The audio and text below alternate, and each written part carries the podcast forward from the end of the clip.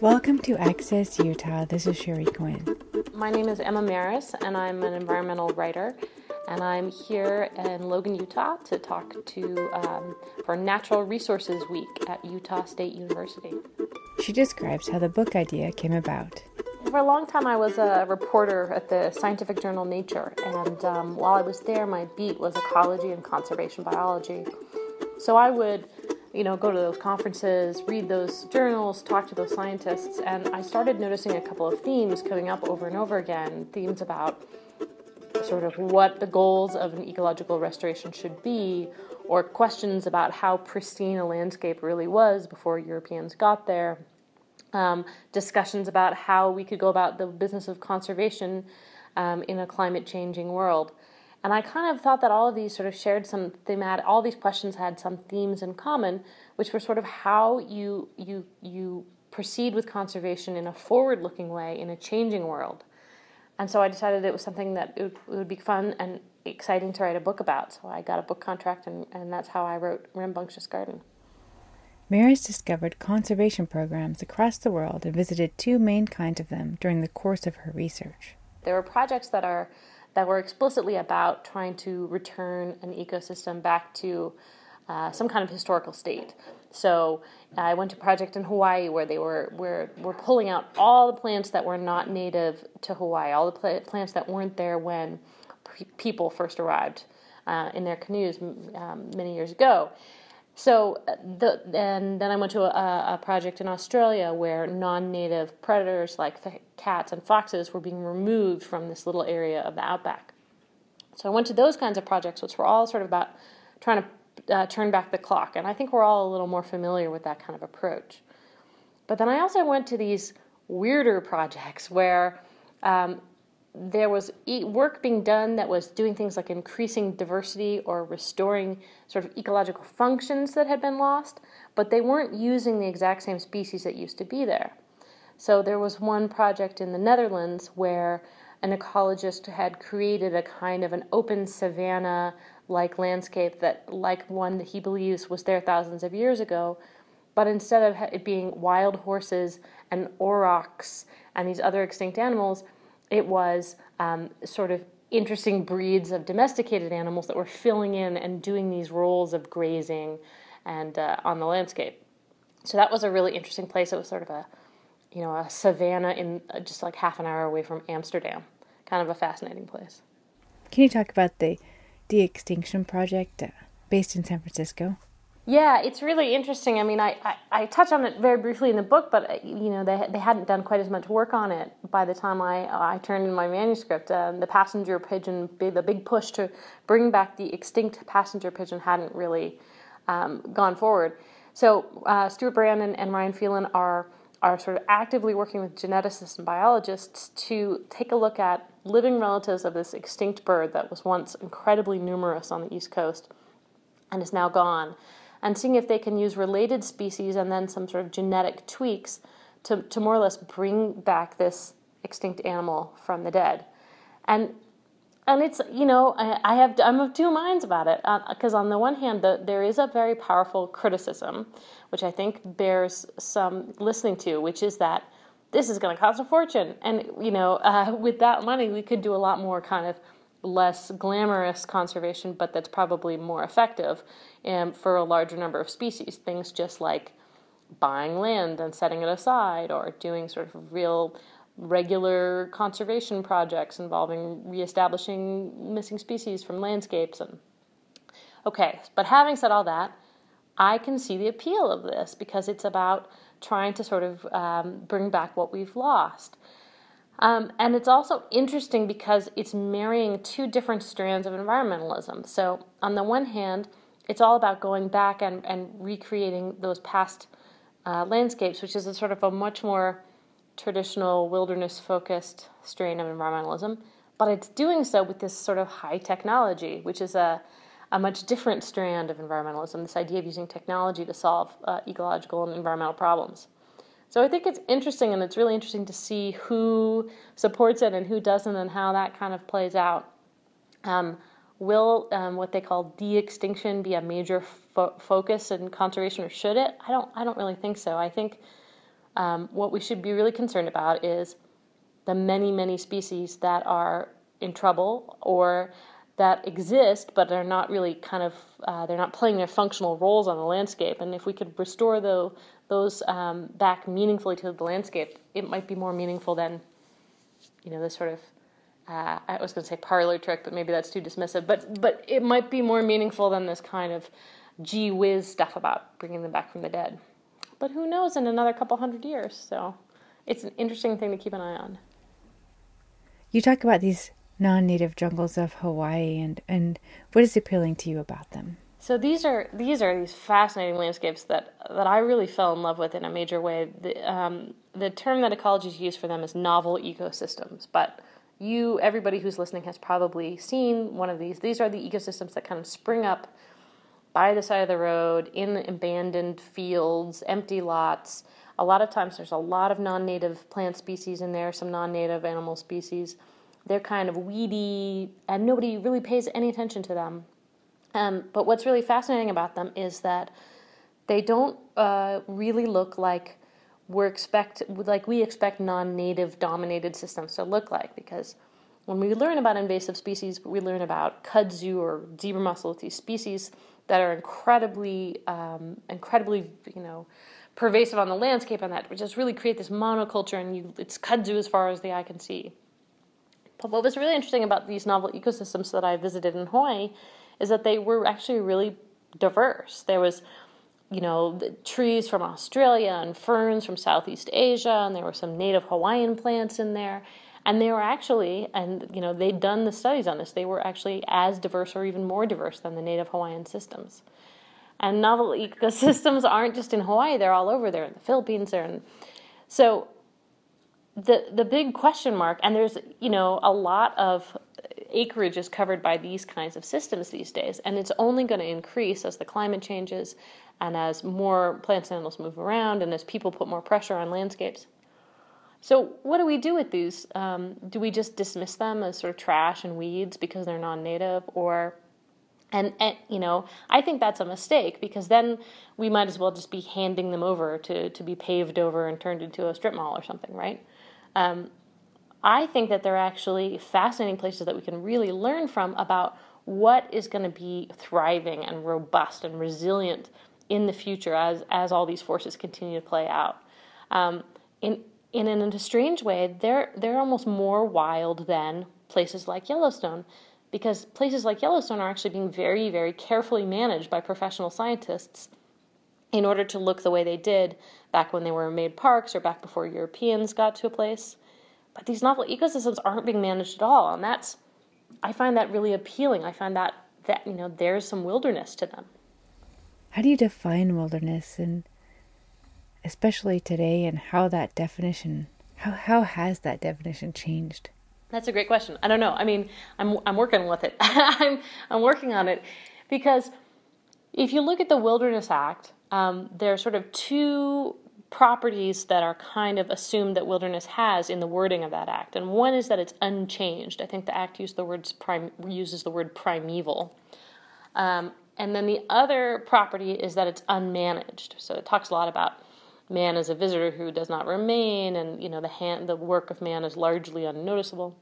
So so in order to be a wilderness in the sort of you know wilderness act of 1964 sense you want it to both be unchanged and unmanaged and the paradox is of, of 2014 is you can't really have both at the same time. If you don't manage it it will drift. You will see changes due to climate change. We'll see changes due to non-native species moving in. We'll see changes because of what's happening on adjacent parcels that are being used by humans. Um, so if you want it to look like unchanged, you actually have to go in there and, and, and wrestle with the changes and beat them back actively. So the question is sort of which of these properties gets to inherit the title of wilderness? Is it the ones that look unchanged or the ones that are that are unmanaged? And if it's the ones that look un, look unchanged, and I think that's where a lot of people's heart is, you know, because they like that sense that that they haven't changed. But I think my heart is with the ones that are unmanaged because to me that's the true that's the real heart of wildness for me is that it's doing its own thing so for me these novel ecosystems are the new wil- the new wilderness I spent a lot of time in the redwood forest in Northern California, a forest that has been heavily logged and also impacted by the, and hurt actually by the marijuana industry. And what is your perspective on how to manage a forest like this? And some people argue and even fight to leave it alone and do nothing while others have management plans in place, such as thinning underbrush, etc. And you know, the, the way I wrote my book and the way that I try to talk about these issues is is okay. So if going backwards is not um, going to be a realistic goal or a goal that we should even necessarily embrace, because a lot of times going backwards doesn't make that much sense, you know, then what should our goal be? And I get pressed on that a lot, and I actually don't think that I get to say. You know, I think that societies have to decide, communities have to decide I, I, I, in the book, I talk about some potential goals like avoiding extinctions, biodiversity. These days, you hear a lot of people talking about ecosystem services, you know, things that nature does for humans. Um, you'll also hear a lot of people talking about the sort of right of all these species to exist, a sort of more biocentric approach. Um, and I actually do think that for a lot of these goals, there, our management will be similar, uh, no matter what we pick. So, in the case of the redwoods, for example, I can't imagine any uh, conservation goal that wouldn't include don't cut down any more red, you know, any more old growth redwoods, right? Um, so, so that will be a core part of it. Um, there then, but then there's the sort of the other sort of more uh, futuristic questions. So, if there's less moisture coming off the ocean, if that's going to negatively affect the redwoods, what can we do about that? You hear ecologists joking about mist machines. Um, I've, I've, heard, I've heard that. Let's just put some misters in there and keep them keep them moist. Um, obviously, not doable on a large scale, but you know that is the kind of thinking that you hear more and more now. Um, I've also heard people in the timber industry talk about planting redwoods and sequoias um, as a timber species, and not only in their historical range, but actually in some newer places that are now that they think it might be a good fit for as the climate changes. And with those plantations, there could always be set asides that won't be harvested. Um, so you know, along with the sort of core values of conservation, which is protecting big areas of habitat, these are some of the kind of weirder options that we can start thinking about as we move into the more uncertain future, I think. Coyotes and cougars are increasingly sighted on the outskirts of communities and cities, and uh, particularly in Utah, from what I know. And also now we're dealing with how to incorporate the wolf back in into the forests surrounding our communities and ultimately our lives. Yeah, and I think that when it comes to wolves and coyotes and cougars, and I mean, I'm a huge fan of, of, of large carnivore conservation. This has been something that's been important to the conservation movement forever. But I think that what might change with that is not, you know, I don't think we should give up our carnivores, but I think that we need to focus more on how to have carnivores and people on the same landscapes. So, instead of just trying to create super huge reserves for carnivores, we should still try to do that, but we should also look at about how carnivores and humans can coexist in the same space. And I think we're going to have to do that because as the population grows, as people move around, if we want to have wolves everywhere, we've got to figure out strategies to have wolves and people in the same place. We just are, and so uh, conservation expands from being just just a thing about um, you know, using science to plan perfect parks. And now it becomes that, plus all these fascinating sociological questions and um, kind of amazing sort of hacks about how to, like, there's a great paper recently about creating temporal reserves for the tiger. So tigers are mostly uh, often very active at night, and the people in the landscape are active during the day. And if you actually kind of formalize that and kick all the people out at dusk, and then let them back on when the tigers go to bed in the morning, you can actually have tigers and people on the same landscape with a minimum of conflict. So I think those kinds of strategies are going to become more and more important if we really want to have carnivores in our in our humanized world. What sort of responses are you getting from conservationists? Well, um, mixed, definitely, and I think that's great. I think these are really exciting conversations to have. Um, there's been a lot of enthusiasm from within conservation and ecology about some of these ideas, and obviously, I'm not making these up. Right? Like, I'm reporting on what conservation biologists and ecologists are doing and what they're thinking, and new new exciting terms like novel ecosystems and assisted migration. And um, but there's definitely a group that is that is that that does not like these ideas and that would prefer to um, stick with sort of more t- tried and true definitions of wilderness or um, uh, sort of this, you know, do, doesn't like the idea of trying to integrate human concerns so so much into conservation. So there's definitely been some um, impassioned debate, which I think is a good thing. Um, it's been a little. a little terrifying for me because some of the people who are disagreeing with me are some of the people who've been my idols, um, just like really prominent conservationists who've just done incredible, amazing work in their careers. So I'm engaging with them and trying to have a, a, kind of an intellectual debate with them at the same time as I'm trying to make clear how, how much I respect their work, their body of work. So it's it's been interesting. Can you say who some of them are? Yeah, sure. I mean, I've I've gone back and forth, for example, with Michael Soule, who practically he and his um, colleagues practically coined the term conservation biology. So. Um, there's just an editorial that's coming out, um, you know, in a, in a journal with, where he's an uh, he's an author, also John Terborgh at Duke, another amazing uh, ecologist, and uh, Brian Miller, who, who reintroduced the black-footed ferret. I mean, these are these are fantastic guys. So, so I'm hoping that you know we can we can talk about this and and uh, learn from each other. And I'm obviously learning a ton from them and have for many years. And I imagine it's an area where there's a lot of passion. And thank goodness. I mean, you know, when people get you, get frustrated with me and don't like my ideas, it, it can it can hurt. It can hurt. But I remember that that same passion is why conservation has been able to protect 13% of the planet um, you know, we need to have that passion, and and these the, these discussions are going to be passionate because people care about this stuff, and thank God they do. Can you address the notion that in nature there is equilibrium, or or some say a balance? And I think this is this is one that even my critics would agree with me on is that the ecology has really moved past this notion that there is a kind of a stasis or a stable state for every ecosystem. Um, sort of in, in, in decade, decades ago, there's, this was more of a current idea this idea that, okay, you might have this occasional disturbance, you might have a windstorm, you might have a fire. But then, after that disturbance, um, slowly the ecosystem will heal back to its climax state and it'll just stay like that forever as long as there's not another disturbance.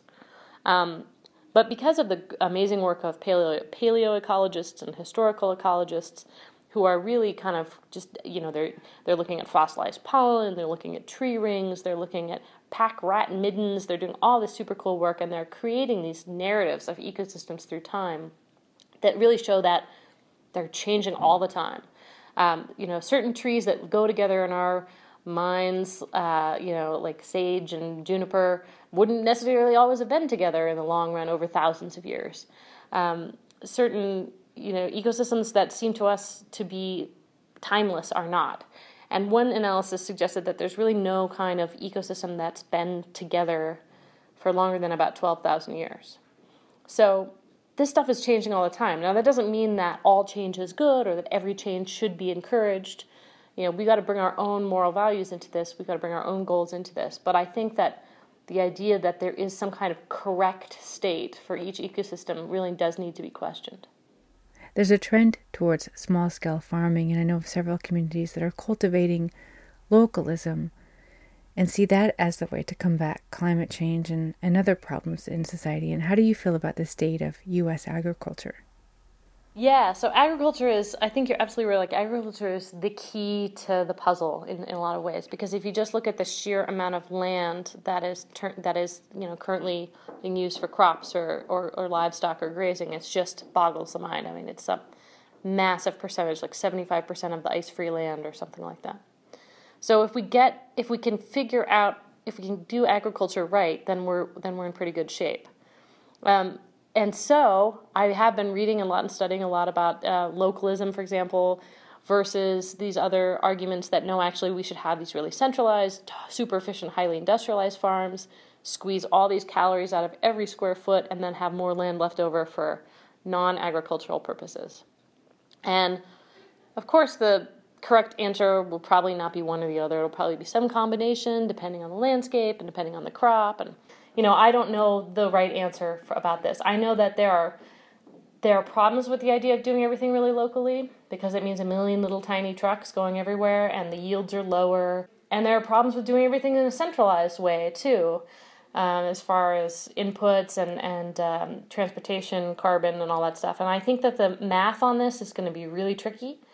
but I know that there's some p- people who are working on it, and I think it's going to be really interesting to see how how they analyze this. It's, it's a more of an it's almost an economics pro- problem, but I think it's something that we really do need to get right, just because agriculture is such a huge user, user of land. We're just about out of time, and so can you talk about what you're working on now and what we can expect next?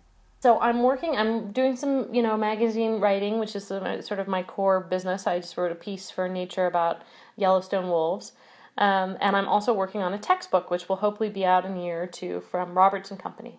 So I'm really looking forward to that. It'll be Environmental Science 101, and um, and it's really exciting, and uh, I'm learning a lot uh, by writing it.